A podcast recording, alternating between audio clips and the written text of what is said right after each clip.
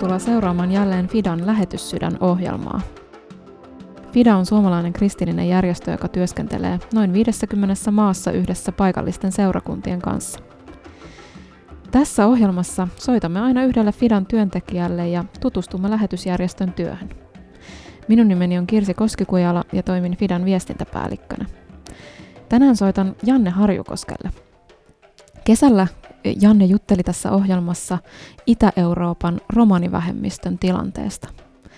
Nyt soitamme Jannelle ja kysymme ajankohtaisia kuulumisia.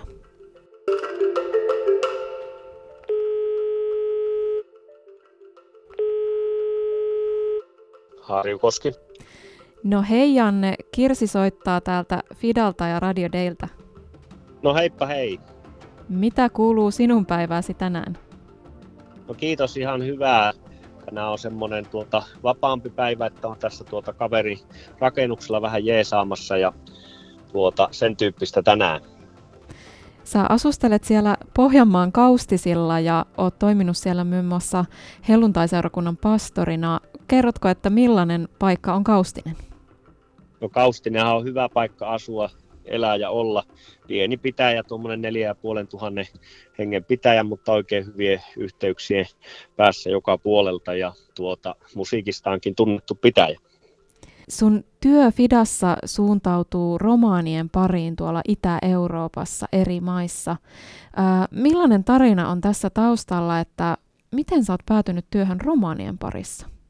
Joo, kaikki oikeastaan alkoi tuossa 2000-luvun taitteessa, kun menimme Raamattuopistoon isokirjaa ja siellä Team Action linjalle, johon sisältyi tämmöinen tuota kolmen kuukauden harjoittelujakso lähetystyökohteessa. Ja me menimme sitten ja pääsimme Bosniaan ja siellä tuli tietenkin sitten romaneita myöskin siinä työn piirissä vastaan ja sitä kautta semmoinen niin ensikosketus heihin ja sitten sitä myöten eteenpäin niin jatkossa meillä oli mahdollisuus myöskin olla sitten perheen kanssa lähetystyössä tuolla samaisessa maassa Bosniassa ja, ja siellä myöskin sitten jatkettiin sitä työtä sillä tavalla, että romanit oli siinä hyvin keskeisenä osana. Ja sitten Suomeen tultiin, kun lasten koulu, koulukuviot meni sillä tavalla, että, että piti päästä Suomeen, niin siinä vaiheessa sitten minua kutsuttiin myöskin tähän Fidassa olevaan romanilähetystyön koordinaatioryhmään ja jossakin vaiheessa sitten tuli tämmöinen mahdollisuus, että pystyin alkaa tekemään tätä koordinaattorin työtä, eli siinä lyhykäisesti tämä tarina. Hei, te olitte siellä Bosniassa perheenä lähetystyössä niin millaista se työ oli? Joo, eli meillä oli tavoitteena näitä romaniyhteisöjä saavuttaa evankeliumilla ja, ja heidän parissaan tehtiin työtä ja se sisälsi hyvin monenlaista, monenlaista työtä, mutta voimakkaasti keskiössä oli lapset ja nuoret ja erityisesti kummilapsityö oli myöskin sellainen keskeinen osa sitä ja aloitettiin siellä myöskin silloin tällainen kummilapsiprojekti ja ohjelma ja se piti kyllä sisällään hyvin laajaa ja monipuolista työtä, mutta se kohderyhmä oli tosiaan niin siellä romaanit ja heidän parissaan tehtiin työtä. Ja nykyään sun työ suuntautuukin jo peräti, olenko oikeassa 12 itäisen Euroopan maahan, sä koordinoit kaikkea sitä lähetystyötä, mitä FIDA Romanian parissa tekee, niin kerrotko vähän, että minkälaista se on ihan konkreettisesti? Joo, kyllä pitää paikkaansa, eli tosiaan toimitaan näissä 12 maassa tällä hetkellä ja, ja tuota, mun koordinointi pitää sisällään tätä kotimaan työtä, eli yksi osa tätä työtä on, että käyn seurakunnissa Suomessa vierailemassa ja kertomassa ja pitämässä tämmöisiä romanilähetystyön teematilaisuuksia, eli niissä avaan sitten seurakunnille, että mitä kaikkea me teemme ja minkälaista tämä työ pitää sisällä. Eli se on hyvin merkittävä osa tätä työtä. Ja sitten on tämä kenttämatkat ja, ja kentällä oleminen eri kohteissa, eli omien lähettien tapaaminen, jotka tekee romanilähetystyötä, kumppaneiden tapaaminen ja eri kohteissa vieraileminen ja, ja erilaisia työtehtäviä sitten siellä. Mutta hyvin pitkälti se on myöskin sitten sellaista verkostoitumista, eli pyrin tuota, verkostoitumaan kansainvälisesti ja laajasti niin, että voitaisiin hyötyä niin kuin toinen toistemme työstä ja nähdä myöskin niitä vahvuuksia, mitä kentällä eri toimijoilla on ja tehdä yhteistyötä. Ja saada sitä työtä mahdollisimman paljon niin kuin koordinoitua niin, että se olisi, se olisi tuota sellaista työtä, josta myöskin tulisi hedelmää ja, ja voitaisiin nähdä romaneiden tulevan uskoon ja seurakuntia perustettavan ja, ja pääsevä eteenpäin kaikilla tavalla elämässään. Eli hyvin laaja alasta on tämä minun työkuva. Mainitsit tuossa romanien hengellisen herätyksen. Se on yksi työmme tavoitteista. Eikö niin, että aika monissa paikoissa Euroopassa on viime vuosina ollut nähtävissä hengellistä heräämistä nimenomaan romanivähemmistön parissa? Kyllä todella se on ihmeellistä, mitä tapahtuu tälläkin hetkellä heidän parissaan ympäri Eurooppaa, että ei ainoastaan jossakin yhdessä maassa ja yhdessä paikassa, vaan ihan laaja-alaisesti sama mihin päin Eurooppaa menemme näihin kohteisiin, niin jatkuvasti on tilanne sellainen, että uusia ihmisiä tulee uskoon, heitä kastetaan, seurakuntia perustetaan ja saadaan olla todellakin sellaisessa hyvin mielenkiintoisessa ja innostavassa vaiheessa, eli työ menee voimakkaasti eteenpäin ja, ja, ja romanit ovat erittäin avoimia hengellisille asioille ja, ja on todella ilo nähdä se, mitä heidän parissaan tällä hetkellä tapahtuu. Sä teet paljon yhteistyötä seurakuntien kanssa, romaaniseurakuntien kanssa. Millaisia nämä seurakunnat on? No joo, siellä on tuota erilaisia, niitä, jotka on vasta alkutaipaleella, uusia seurakuntia, jotka on perustettu ja sitten joissakin kohteissa ja maissa missä on kauemmin tehty työtä, niin on sellaisia vakaampia ja, ja jo kasvaneita ja, ja myöskin isoja romaniseurakuntia, eli jo satojen ihmisten seurakuntia on, on siellä ja ne on hyvin erityyppisiä, mutta ilo on niiden kanssa tehdä sitä yhteistyötä ja, ja myöskin se, että heillä on se halu mennä eteenpäin ja kertoa evankeliumia ei ainoastaan siinä omalla paikkakunnalla, vaan ovat hyvin lähetyshenkisiä ja haluavat mennä muuallekin viemään sitä evankeliumia omiensa pariin. Ja tässä voimme sitten Fidana olla tueksi. Kyllä, ehdottomasti.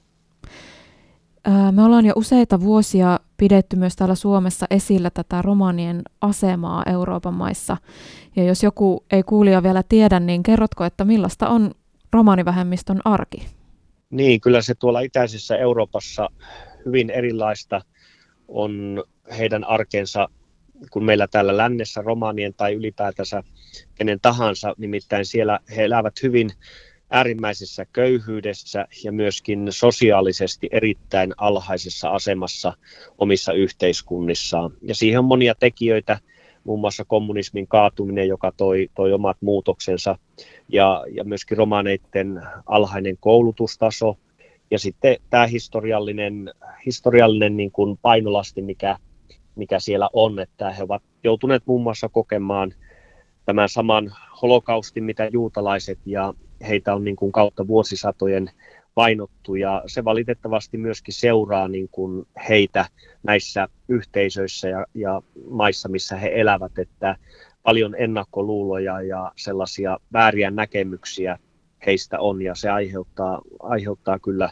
sellaista alaspainamista ja, ja todellakin monessa paikassa ihan, ihan fyysistä vainoa ja, ja pahoinpitelyjä ja, ja sellaisia asioita, jotka on todella ikäviä. Eli äh, hyvin suuri osa, voisiko sanoa näin, niin äh, näistä romaniyhteisöistä elää, elää äärimmäisessä köyhyydessä ja alhaisessa sosiaalisessa asemassa. Ja eikö ole niin, että aika monin paikoin romanit elävät syrjässä muusta väestöstä? Kyllä, Eli he yleensä näissä maissa niin elää niin kuin omissa kylissään tai jopa tämmöisissä kaupungin osissa, eli ei ole yhtään poikkeavaa, että heitä saattaa olla useiden tuhansien niin kuin tällaisia kettomaisia asutuksia kaupungin laidalla tai sitten ihan kokonaisia kyliä jossakin kaukana takana, kaiken niin kuin muun valtaväestön kylien takana, niin sitten löytyy, löytyy kyllä sieltä, että hyvin sillä tavalla niin kuin heitä myöskin eristetään sosiaalisesti tällä tavalla. Se on ihan järkyttävää, kun miettii tätä meidän Eurooppaa, joka kuitenkin on monella tavalla edistyksellinen ja rikas maanosa, niin että joku kansanryhmä elää tällaisessa asemassa.